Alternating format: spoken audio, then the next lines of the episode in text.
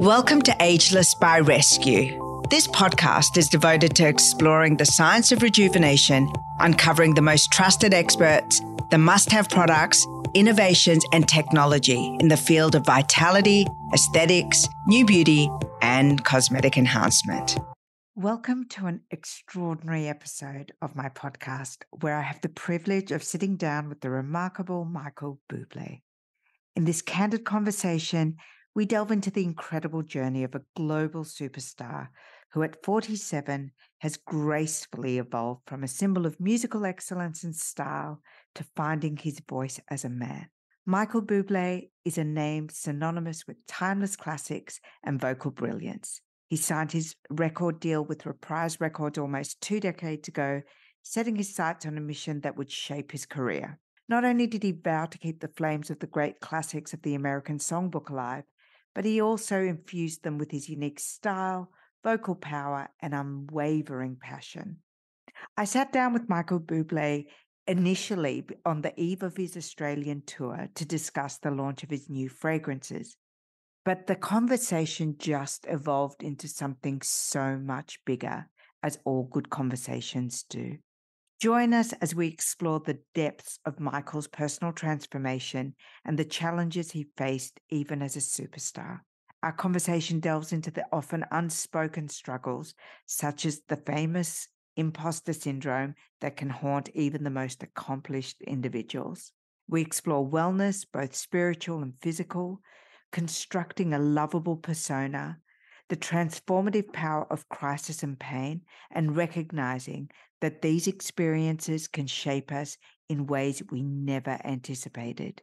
One fascinating aspect is that we explore the remarkable connection between fragrance, music, and memory. You know that's a topic I love. Michael shares his insights on the profound emotional resonance that fragrances can evoke, paralleling the evocative power of his own music. Beyond the crooner image and glamour, Michael Bublé invites us to his private world as a devoted husband and a father of four, and shares some jaw dropping insights around moments that changed him forever. I invite you to get ready to embark on an unforgettable experience with the one and only Michael Bublé.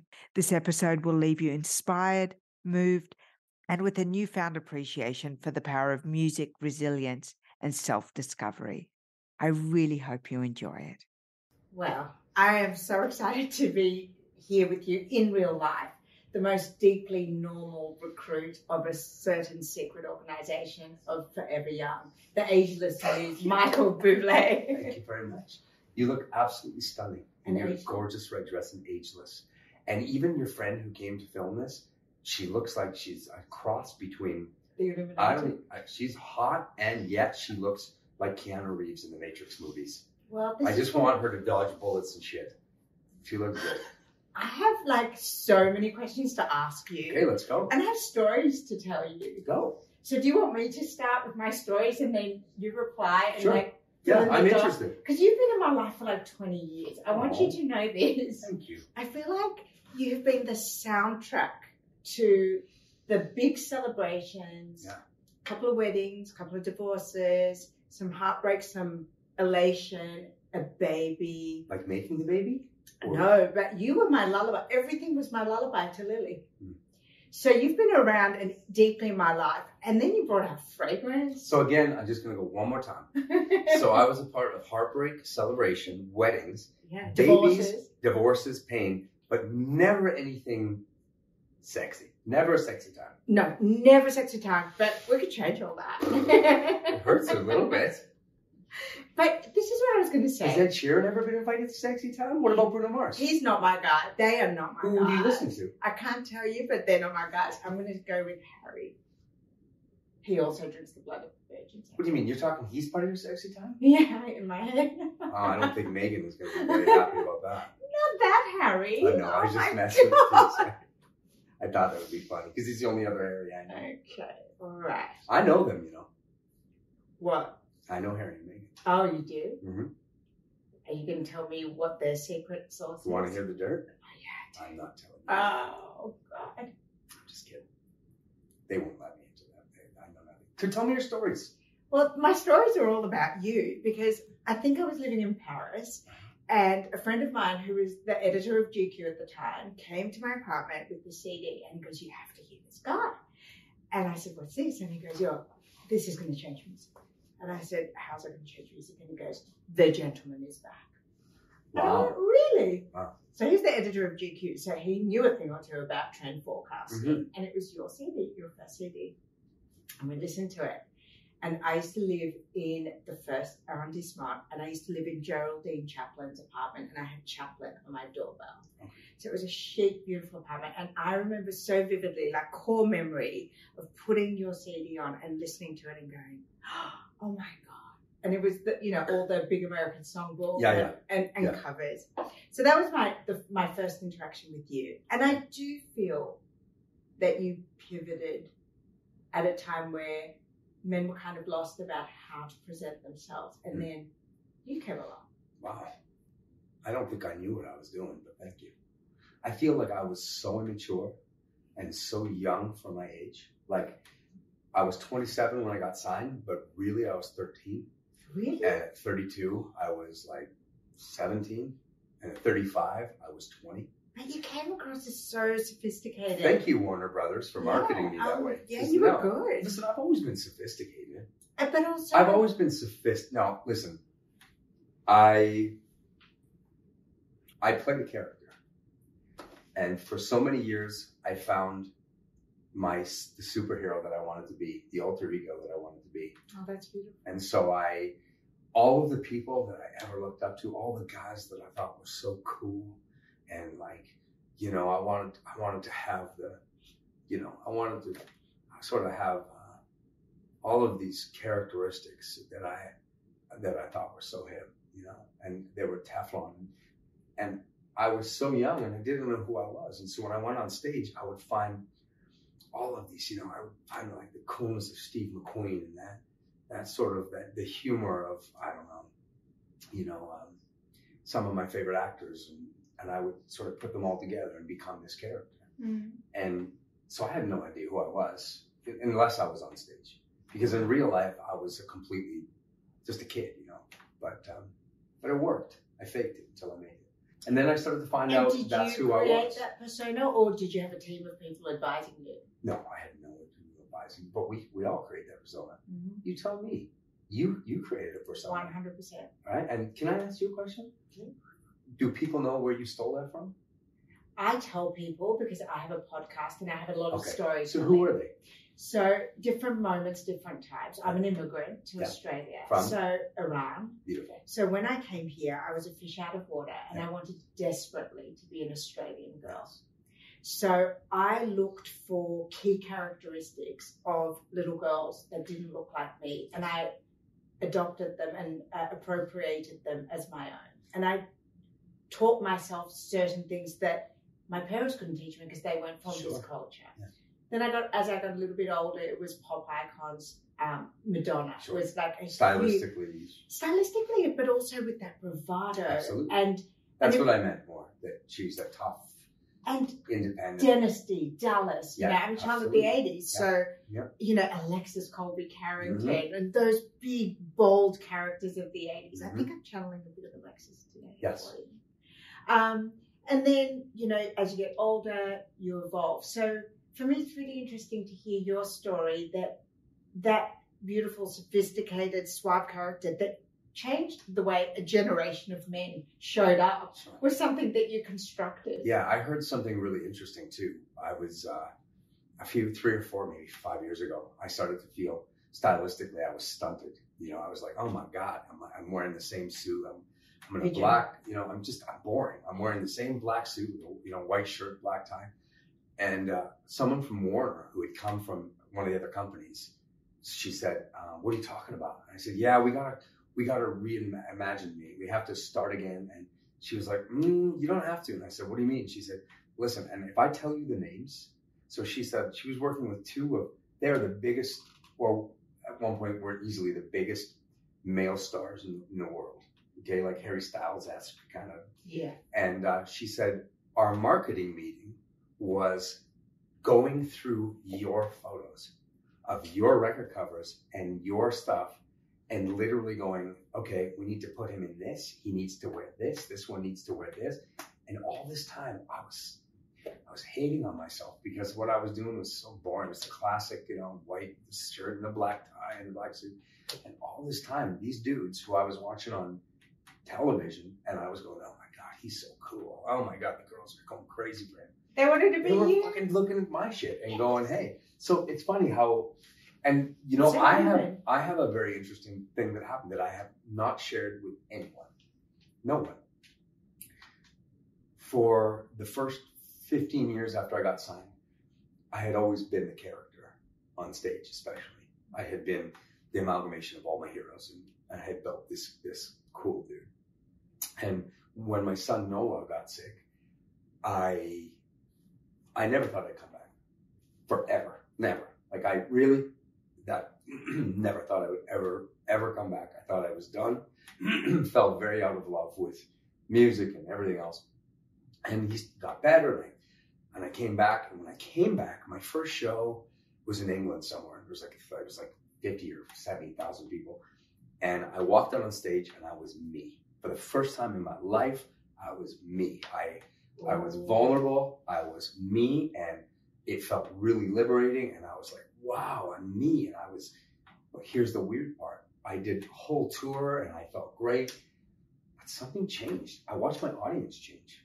I, they, they, they, they still liked what I was doing, but it wasn't the same. Girls weren't screaming. Girls weren't passing out.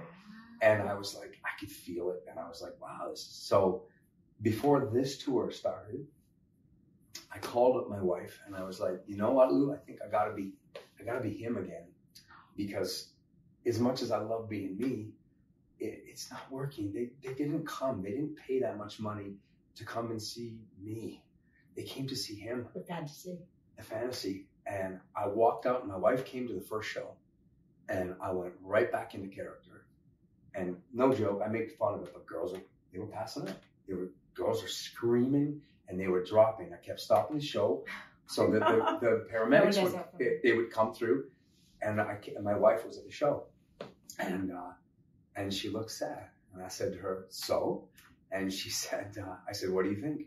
She said, "It hurts me a little bit." She said because I can see that you're you're him again. You're the guy that I, I used to go and see, and she said, "I used to like it when you were you and you were talking about us and the kids, and you know you were." I could see you were vulnerable. And she said, but I, I understand. She said, I, I see how effective it is. I see how much you enjoy playing him. I see how much the audience, it, it excites them. It starts to, there's a vibration that happens and you can, it is palpable. I mean, you can Yeah. feel it. And for me, Is it addictive for you? well, it became addictive because I Yeah. went, I went, it, it's healthy for me. And I don't know about you. I was gonna, this was where I was gonna take it. I have such separate lives. And I always say that that suit, is I call it the bat suit. Mm. That two hours a day, it is completely fragmented, completely different from my life. I, for two hours, I am a superhero. And it comes off and I am back to being Michael Bublé, just a normal dude. Does it change for you ever? Because I know I have friends that they get locked in, and then once they're in, there is no separation. They're always that character. But do you have a moment where you go home and I have to. I have. you have dual lives? Yes, absolutely. Okay. Do they do they know that? Well, she does. Ah, see. It's funny when I back. it's funny before I finish that question, she was already Nodding. nodding her head.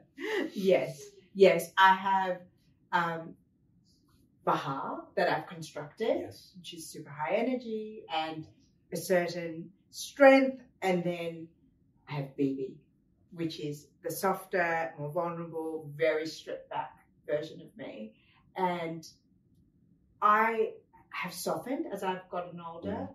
It's really interesting for me to hear someone of your experience and uh, and the world that you occupy that you gave yourself permission at a certain age at a certain stage because of something that was so seismic in your universe Sure.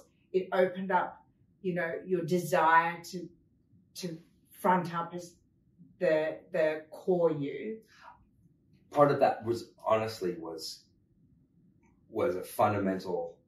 Uh, I my there was an explosion where the, the real the question I kept saying to her, well, nothing matters. Yeah. None of this shit matters. All that matters is me being me and kind and good and and I got you know I got very I was broken down. It's all I cared about was you know just trying to you know thank the universe, God, whatever you want to call it, for All of them. for giving you know giving me this my son, and that became you know what I mean. Just I do.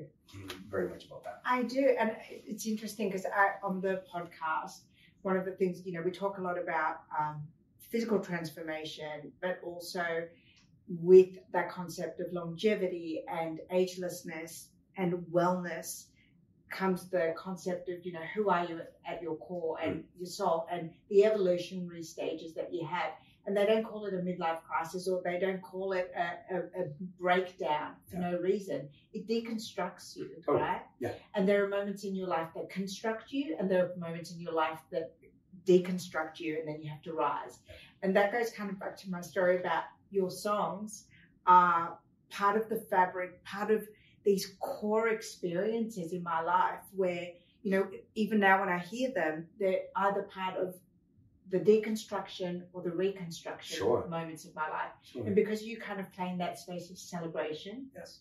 I you know that. i think that it's very evocative and to me fragrance and music are so interlinked I agree. so, it's the same part of the brain that Completely agree. responds Absolutely. it's the same part. So, and I love fragrance. I was born in France. My father gave me my first fragrance when I was five years old. Uh, and I would love to know why you decided to go into fragrances because to me there's a natural link, but I want to hear your story as to why. Money. Money was the Yeah, reason. right. Um, I loved I loved making money, and uh, so the deal came. And uh, Seriously? Are we really like really? You don't have a love of fragrance? Well, it didn't start that way. Wow. Well, sure, I have a love of fragrance. Like anyone else, I have a love It's of my fragrance. dream. No, my dream was not to be a perfumer. If My I dream was to own a hockey team. My honestly, you want to know the truth, Yeah, I do. my dream was to be a fire truck. to To literally be a tran like a be the truck. well, like a transformer. Ah. Like they could build me, and I could do it. Okay, And he's then- in character now. Okay. No, I'm not kidding. I, want mine. You're asking me. I want the real. You want the Michael real. Michael? I'm giving you the real Michael. okay. My dream, my dream was to be a hockey player, and I was shit. My dream was to be, uh, to play Spider-Man, and there was no way that that was going to happen. It was never to be a perfumer. No, I don't even know what that. I'm a, I'm a, I'm a man's man. I'm a hockey playing, football playing, Canadian. whiskey drinking Canadian boy. The deal came. I always like fragrance, sure, sure. Like I used to like, I used to wear uh, in high school. we Tell me. Uh, tell me. Oh can I God. eternity? Mm, I love eternity. Drakkar So can I be honest with you? I still love eternity for me. Yeah, everyone. loves That it. smell is It's so my good. first kiss. Cost- it's my me first- too. And so like it was my yeah, that's exactly right. So it's like everyone's first kiss. You and like I like eternity. It was weird, but it Yup. smelled good, and it was like Like sugar obsession, obsession, when you grew up. obsessionful man.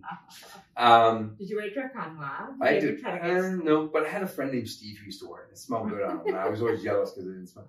But I was so this company comes to me and they go, "Here's a boatload of money to do a perfume," Okay. and I say no. Oh, you said no. I said no.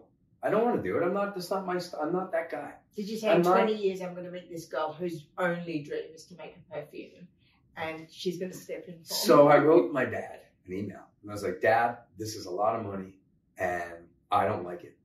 In my gut, it's saying no. And he went, How much money? And I sent him the amount of money and he said, You're an idiot if you don't do this. So I still have, I, I would like to think that I have not only business acumen, but I'd like to think that I have a lot of pride. And so I called my manager and I said, Okay, Bruce, I will do this, but I need full control.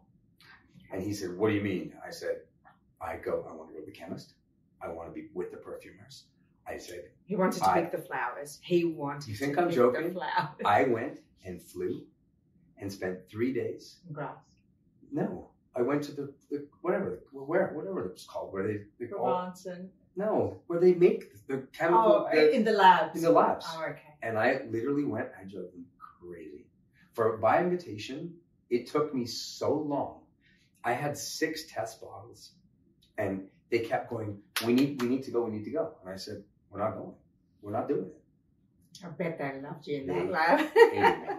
Well, then it got worse. Then can I have that bottle? yes, this is. Well, I really like it. Then- it feels like a labor of love. then- I'm sad to hear. We made this, and and I was like, okay, this is good.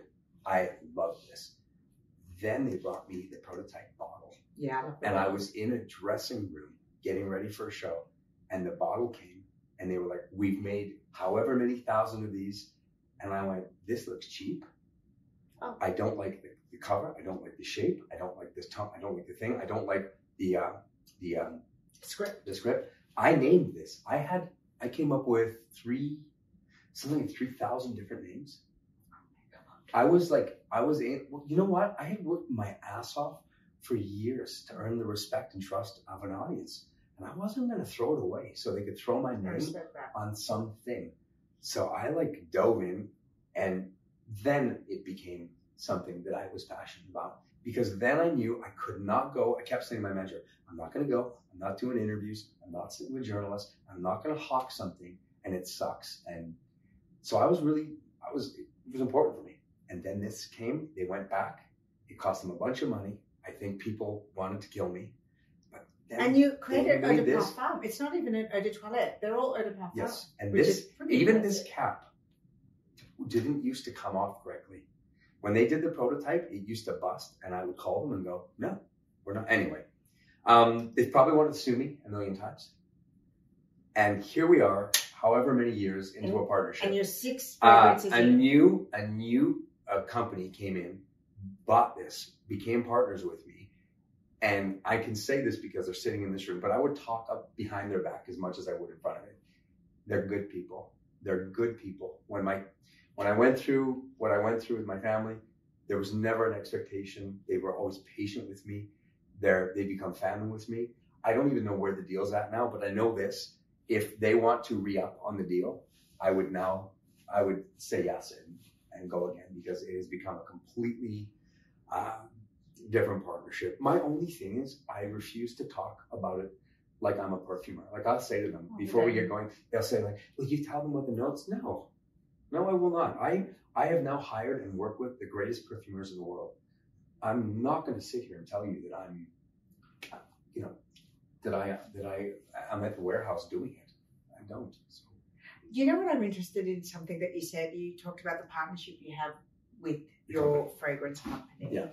And you know, I'm sure you've signed a lot of contracts Mhm. in in the past 20 years of your career. And as you said, you were 27 when you first started, so you have a very different approach. And you perhaps you're excited that people are paying you attention and they want you, so you you do a different deal. And now at 47, it's a really different way of doing business. Mhm. And I'm, what I'm hearing is that it's the love, the respect, Totally. the trust that is what is so attractive and important to you. Um, and I'm wondering if those values meant as much to 27 year old you as they do to 47 year old you. I, they always did. I mean, listen, I was 27 when I got signed, but I was 16 when I started working Wow. the club. So it's been a, little- more than half my life. But yeah, I mean, you know the reason I got here, and the reason that you're here, and you don't you don't get here and you don't stay here because you're lucky, and you don't get here and stay here because you're so nice and courteous. You're all those things. But you do have a great But- reputation. Sure, but I'm also I'm also tough. I also um, I have a, a deep high expectation for the people I work with, for the people that I work for, for the people who work for me, that we all conduct business in the same way. My this is going to sound so rudimentary, but my dad is a big part. He's my business partner, and he and we would go to restaurants, and he would always say to me, "Son, if people feel they're being respected and given value for the hard-earned money, they'll always come back. They'll always come back. But the moment, the moment they feel like you've disrespected them, the moment they feel and it and by the way, it isn't a, a matter of can they afford it or can't they afford it. It's not how much. It's the principle. Mm. And so for me, it was always about the principle. And um, one of the coolest days ever was when this came out. Um, they went and they they had some like sixty journalists in New York, and they booked all these rooms, and um, and they they they smelled it. They and every interview before the interview would start, I'd now talked to these people for years and years, but before the interview started, they'd say, "Good for you. It's really good." Um, yeah, it is really good. yeah, they go. I hope. I hope. You know. I hope it does well for you. It should, because obviously, and I don't want to talk shit about what. Like, I'm just dying to know who you don't want to talk shit about. well, I don't want to talk shit, but uh, we we don't have to say it. But but how many of these uh, celeb partnerships and endorsements yeah. are horrible because they didn't care. They never cared. Give me the money. I'll put my name on it. They don't give a shit. Well, you're number one in Australia Chemist Warehouse. Is that real? they- Is that true? Legit, true, actually Damn, number one. Uh, And that's just not my mom going and and, like buying this them all. is the your biggest Yeah, market, my right? mom buys- Isn't that true? I think my mom buys more than anyone else. Literally, she keeps filling up the bags and taking them home. Well, you're doing something right. So the source Oh. is good. Yeah. Your reputation is good. Okay. Your energy is good. The Batman suit still works. So I just want to finish up by asking, what do you do to keep your energy and your, you know, the Batman suit alive? You know, you said that you don't want any close-ups because you haven't had your Botox. Ah. I've had a lot of Botox. I don't mind about the close-ups, but I'm curious. could- but Do, you have like a, a health wellness? Yes, I do. What do you do? I have a deep faith. I have a beautiful wife who loves me and is the leader and the matriarch of our family, has brought us through hell. Um, got a great mom and dad. My grandma and grandpa, I love, I miss them, but good, good people, you know. And um, I got four kids who drive me nuts and keep me young. And um, my life is so good. My life is so good. I'm so blessed. And I try never to read. I never read about myself. Okay. Will I- you listen to my podcast? I will listen to your podcast. You I promise? never. I promise. I never. Uh, I never believe the good things because I'm afraid if I believe the good things, I'll have to believe the bad things. Yeah, fair. And I try to stay. Just. I just try to stay in the lane and and do things in the right way. That's it. wow. And I'm still a failure because you know what? I have days when I wake up and go, "You suck," and they're gonna find out, just like we all do, right? But we all feel that. All of us feel that. Yeah. Yes. And then the next time you see me, it'll probably be a long time from now. Because I won't be back for a long time. But when I do, I'm going to do so much Botox. Oh my But god. you can get as Yeah, close as you I want to but it's not just the tops. I want to, I want to see some surgery. I want to see, I want to see it all. Like, what would you do if you were me? What would you start with? oh my god, I don't know. You've got, you've got a great head of hair. You've got perfect skin. You've got beautiful teeth. You're slim. You're fit. Like, I just want to know if you have a brother. I'd like bigger Do you lips. have a brother? I don't. Damn it. I don't. You could have like gone to matchmaking heaven. Like that's you know what's amazing? You complimented me, and I'm getting sweaty. Like all of a sudden, no, I'm getting like I'm you getting know, wow, insecure. That's right. That's. No, no, I'm just gonna drink more of this coconut water. Well, that's your secret sauce. Thank you so much for watching the podcast, everybody. It has been a pleasure for me.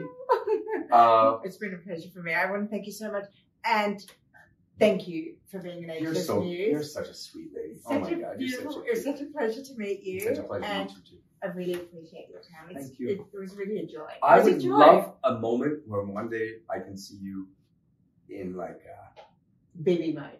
baby mode, like Well, I'm going to come to your a house concert. Just you just. I'll wear my dressing gown to your concert. Are you coming? Yeah. Have you been before? No, I have not been before. You have no idea what you're about to Yeah, see. I'm coming, and I'm going to faint. It is so much and different. bringing my than you- daughter. You are coming. We are coming. But where are you coming? In Sydney? Friday. Is that the first one? Yeah. Oh, it's gonna be so good. Oh my god. I, want to shout out. Sure, I'll give you a shout out. All right, what are you gonna? Do you know what you're? Do you know what you're wearing? I'll wear this even if you like. Sure. so that you recognize me. It's like, that's that girl. What are you gonna? That's the What are you gonna sing? Every everything. That's the lullaby I sang to my daughter. I'm bringing her so that you can sing the lullaby to my daughter. Okay, cool. Okay. Okay. Okay. Thank you. Not at all. I can't wait to see you. Ageless by Rescue is brought to you by Rescue Me Academy, Reignite Your Relationship course. Love your relationship but miss the early days? You're not alone. This course will teach you how to identify your issues, stop the fighting, find what you need to be happy, respark intimacy, and keep the lines of communication open. Join us at rescuemeacademy.com.au to learn more about the program and to download your first free lesson. I hope you enjoyed this episode, and if you did, please share and rate this episode. I'd love that.